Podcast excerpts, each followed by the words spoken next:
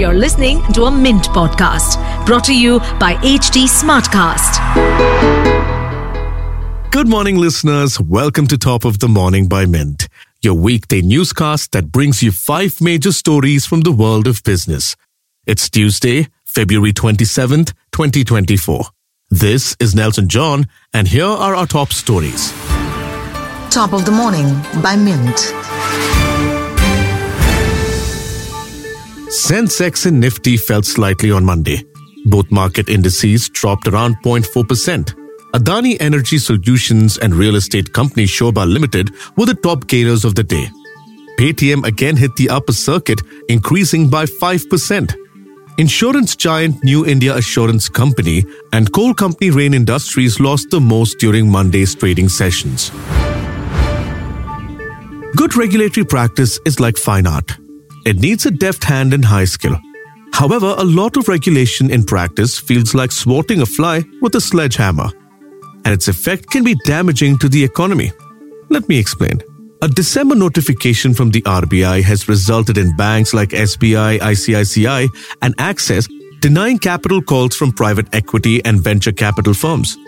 The apparent reason is an RBI rule that is aimed to curb a dangerous practice known as evergreening of loans.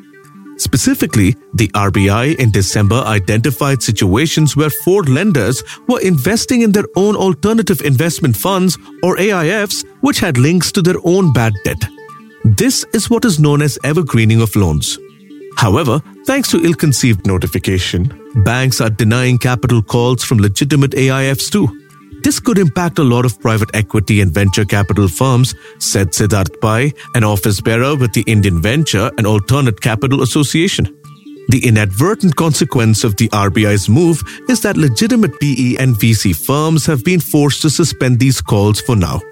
The banks, for their part, have called the RBI's move an act of God and said they cannot meet their commitments.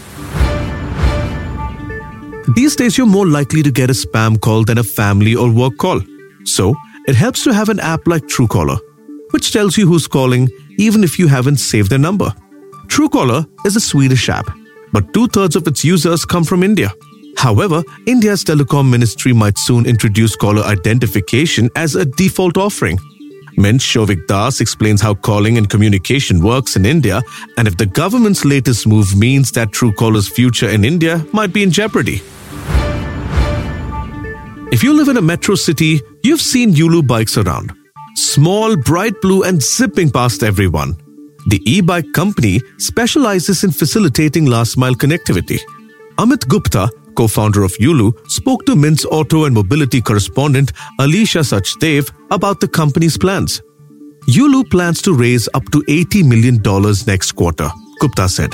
It also wants to sell its low speed scooters directly to consumers and is working with its investor Bajaj Auto to do that.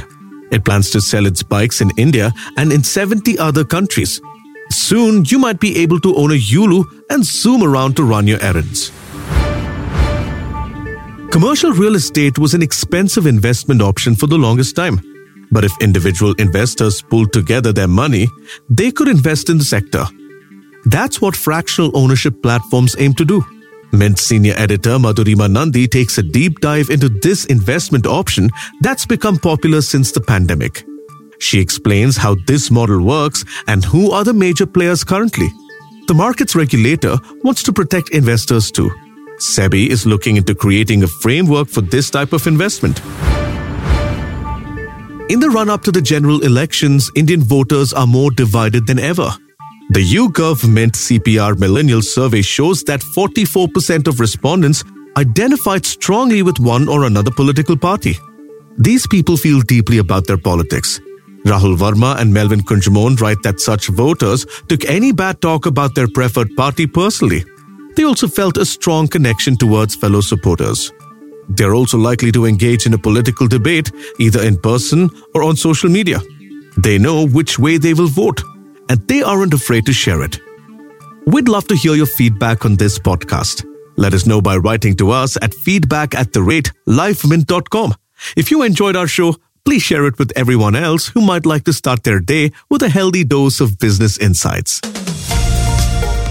That's all for today. Thank you for listening. We'll be back tomorrow with the fresh episode of Top of the Morning. Have a nice day. Top of the Morning by Mint.